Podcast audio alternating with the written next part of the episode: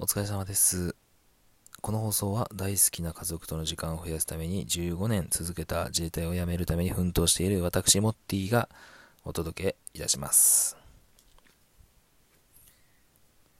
はい、えーと、今回はですね、えー自衛隊の服装について、えーお話ししていきたいと思います。まあ、自衛隊の、えー方をですね、見たことがある人も多いかもしれませんけども、自衛隊さんっていうのは、迷彩服を、えー上下でですね、えー着ておりまして、迷彩の帽子をかぶっておりますもんね。で、えーあの靴をですね、黒いブーツを履いてるんですが、まあ、それを我々はあの半長下と呼んでおりまして、えー漢字で書きますと、半分に、え長い、え靴と書いて半長下と、え呼んでおります。まあ、その黒いブーツですね、いわゆる半長下なんですけども、えー、とすごくですね、自衛隊は、えー靴を磨く習性というか、靴を磨いておりまして、靴の先っぽの方ですね、つま先から、まあ、つま先から手前5センチまでの幅分を、えー、とピカピカにですね、鏡のように、えー磨き上げるという面白いことをやっております。えー、とその靴磨きなんですけども、まあ、あの新入社員として、まあ、自衛隊は新隊員と呼んでるんですけれども、自衛隊は新隊員で、まあ、4月に入ったら、まあ、その3ヶ月間、前期教育という基礎教育ですね、自衛隊に関する基礎教育を受けまして、えーその3ヶ月間でですね、その身だしなみについてものすごくですね、叩き込まれるんですけれども、まあ、その身だしなみについてもですね、まあ、その半長下の靴磨き以外にも、えー頭髪だったり爪、えーとあとその迷彩服のアイロンがけですね、シワをピシあのピシッと伸ばして、えーラインを入れて、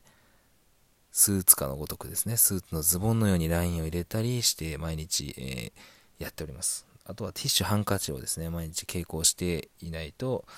えー怒られたりもしていました。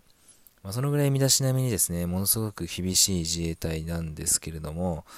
まあ、その前期教育、その3ヶ月間あるんですが、その時の班ですね、班と言われる、あの、一班、えー約10人構成なんですけれども、その一班に1人、えっ、と、えー三等陸曹というですね、まあ、のいわゆる正社員の方、まあ、民間でいうと正社員っていう部類で言うんですかね、まあ、あの定年まで続けられる階級といいますか、層の人ですね、陸曹の方が1人ついて、班員10人を3ヶ月間見ていくという感じになるんですが、まあ、その班長がですね、めちゃくちゃ靴光ってるんですね。もう先っぽがもう鏡面仕上げで、かかと鏡のように光ってて、ものすごいなぁと。まあその身体の我々にしたら、もう自分たちが持ってるこの班長下がそこまで光るのかというぐらいびっくりしたのを覚えています。えーと、その班長にですね、あのやっぱ追いつきたい一心で、毎日あの仕事が17時で終わって、食事に、えー入浴済ませて、だいたい7時ぐらいですかね、そこからアイロン当て始めて、アイロン終わって、まあ7時半ぐらいから、あの、班長髪磨きに専念するんですが、まあ我々でだいたい1時間で長い人と2時間ぐらい磨いてる人いたんですが、まあその同じ部屋のですね、同期と光具合を比べてですね、お前は光ってるだ、俺のが光ってるとか言って、毎日靴磨きに専念していたのを、えーと非常に、えー覚えております。それでですね、まあ、あの、靴の磨き方なんですけれども、磨き方といいますか、自衛隊は大体そのウエスと呼ばれる、えっ、と、まあ、T シャツみたいな面ですね。面の生地を、の切り、切り刃っていうのかな？まあ、あの、切ったウエスに、えーキウイっていう呼ばれるあの靴積みで、それに水をちょんちょんとつけて、円を描く、円を描くように、靴の先端に塗り込んでいくんですけども、まあ、車を磨いたことがある方とか、あの、ワックスかけたりしたことがある人はわかるかもしれませんけど、まあ、あの、ワックスで磨いていくような感じですね、車を。はい、コンパウンドとかで磨いていくような感じで磨いていきます。そしてですね、やっぱ3ヶ月、あの前期教育あるんですが、それを卒業する頃にはですね、みんな靴磨きの要領も分かって、みんな鏡のようなですね、鏡面仕上げで最後卒業していって、やっと班長と並べたのかなとえー、足元だけでも班長に並べたのかなっていう思いで、まあ、3ヶ月経って卒業していくんですけれども、その後ですね、3ヶ月間また今度後期教育というのがありまして、まあ、専門の教育ですね。えーと、職種が決まって専門の知識を学ぶべくまた3ヶ月間、えー、別の動機と、えー、教育を受けていくんですけどもそこでもやっぱり身だしなみについては非常に厳しくですね言われてもう靴紐がちょろっと出てただけでお前靴紐出てるぞとか言われたりお前アイロンかけたのか昨日とか言われたり糸がほつれてるぞとか言われて、まあ、糸がほつれてる1箇所に次腕立て10回とかまあ昔はやっておりました今はもうやっぱ体罰とかそういう問題になりますのでやっておりませんけれども、まあ、昔はそういう感じで、えー、筋トレとかもやっておりましたね。はい。でですね、まあ、その後期教育も3ヶ月間経って終わりまして、部隊配属が決まって、まあ、先輩たち方、えー、先輩方ですね、先輩たちがですね、まあ、いろいろ靴磨きの裏技を知っておりまして、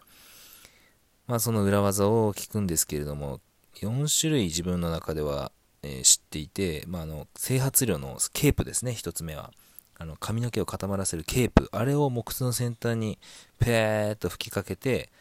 えー、放置するだけでもうあの鏡面仕上げになると。まあ、すごい優れものですね。まあ、これは後々ですね、3層になる前の教育、陸曹教育隊とか、まあ、そういう正社員になるための道を乗り越えるために必要なですね、裏技の一つでもありまして、まあ、ただこれの難点としては雨ですぐ流れてしまうという、え、難点がございました。えーと、あと一つ、まあ、2点目についてはシールコートと呼ばれるあの自動車用のケミカルですね、あの缶スプレー、えー、コート剤を塗って、えー、光らせるという、まあ、これと、あとクリア塗装ですね、これも缶スプレーなんですけども、このシールコートとクリアコートについてはもう、靴が再生負荷になるぐらいダメージを受けますので、これは非常にお勧めしないですね。まあ、ただやってる人もやっぱりいましたね。もう手入れをしなくていいぐらいずっと光るんで、これはまあおすすめじゃないですけど、やっちゃダメなんですが、まあすごく長持ちするやり方ではございました。あとは、えー、ライターで炙るという、えー、そのキウイの靴積みをべっとり塗って乾かしてからライターつけるのかな。まあ自分もこれちょっとやってる、ったことなくてですね、まあやってる人のは見たことあるんですけども、大してそんなに光ってるイメージはなかったですね。まあ、なんで裏技というか、まあこういう手段もあるということで、まあそうやっていろんな靴磨きの手段がですね、あったりとか、あとはパンストですね。磨き終わった後の艶出しで、まあ、パンストというきめの細かいですね、繊維でこすってあげると、えー、ものすごく光っていい感じになりますので、まあ、あの、私も奥さんのですね、パンスト、古いパンストをもらって、えー、ゴシゴシと磨いておりました。はい。ということでですね、まあ、こういった具合で靴磨いているんですけども、まあ、なんで靴磨いてるのかって今更言うんですけども、まあ、国民から常に見られてるんだよと。うちら結構長いこと言われてきまして、まあ、あの災害派遣であったり、そういう、えー、有事の際にもですね、あの足元から全部見られてんだぞと。で、服装がちゃんとなってない奴らが何もできるわけないぞと。仕事もできないし、はい。やっぱり、助けてくれた人がものすごい服装ずなんズタボロやったらもう嫌ですもんね、やっぱり。はい。やっぱそういうイメージ要素もありますんで、やっぱり日頃から身だしなみについては今でもやっぱり厳しく言われております。まあ、それが自衛隊の世界でありますね。はい。と、まあ、その、えー、そうですね、靴磨きを通して感じたことというのは、まあ、やっぱり陸、一つ目は陸送で、まあ、要は正社員ですね、陸送、3層以上の階級の人でやる人はほとんどいなくなるということが1点目で、まあ、これはですね、えっ、ー、と、逆に言うと、まあ、やる人がいなくなるってことは、ここでずっとやり続ければ差がついて差別化できるというところですね。まあ、これは何にでも応用できると思うんですけれども、やっぱり人がやりたがらないことっていうのは、そこでやり続ければ簡単に差がついてしまうと。もう目立てるということですね。お、こいつやるじゃねえかと。まあ、自分も3層になってしばらくは靴磨きしていたんですけども、やっぱり、お、お前磨いてんだ、みたいな感じですげえな、みたいな言われてたことがあって、あそれでやっぱりしばらく、やっぱ磨き続けようとか思っていたりしました。やっぱそこら辺でやっぱ人がやらないことをやると、えー、差がつくんだよというのは、えー、学びましたね。で、もう一点につきましては、やっぱ丹精の極みということですね。靴磨くというのは。まあ、丹精というのは、まあ、容姿が、まあ、の、よく整ってて美しいっていう意味なんですけども、その端正の極みっていうのはやっぱり、まあ、おしゃれは足元からという言葉もある通りですね、やっぱり高い服を着て、ものすごい安い靴を履いても全然やっぱり見た目が悪いと。で、まあ、逆に磨かれた靴、まあ高い靴ですね、高い靴であったり磨かれた靴に、えー、そこそこのまあ服装を合わせると締まって見えるしかっこよく見えたりしますよね。まあ、やっぱり足元って非常に大事だと感じましたね。まあ、毎日汚れるもんなんですけども、やっぱり手入れすることで、えー、リセットもできますし、一日のですね、一日のリセットもできるし、簡単にその、あの、見た目も良くすることができると。誰あのあんまりやらない分ですね、あんまり人がやりたがらない分目立つことができるという点で今、まあ、気づきがありましたね、私の中で。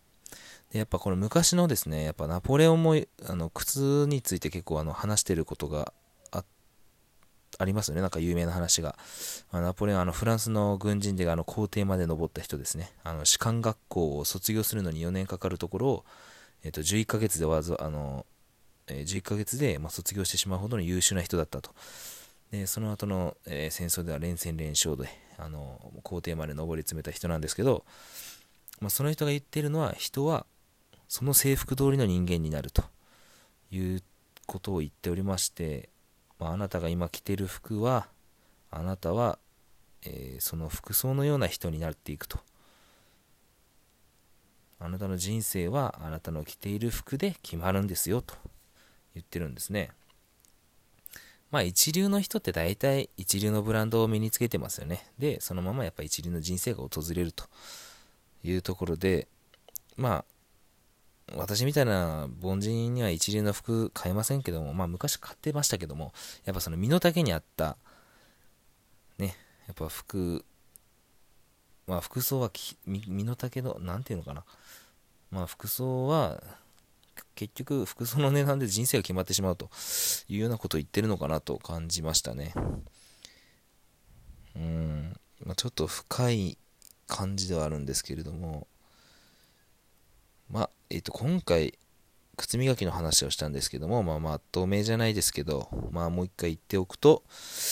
私が感じたのはやっぱり人がやりたがらないことっていうのはやっていけば簡単に差がつくんだよというのと、まあ、2つ目のおしゃれは足元からというところでやっぱりあの洋服って買う時とかやっぱ上と下あの上着とかズボンとかにやっぱり行きがちなんですけども靴にまずいいおあのお金を積むというかいい靴を買えば上と下のその上着とズボンも光ってくると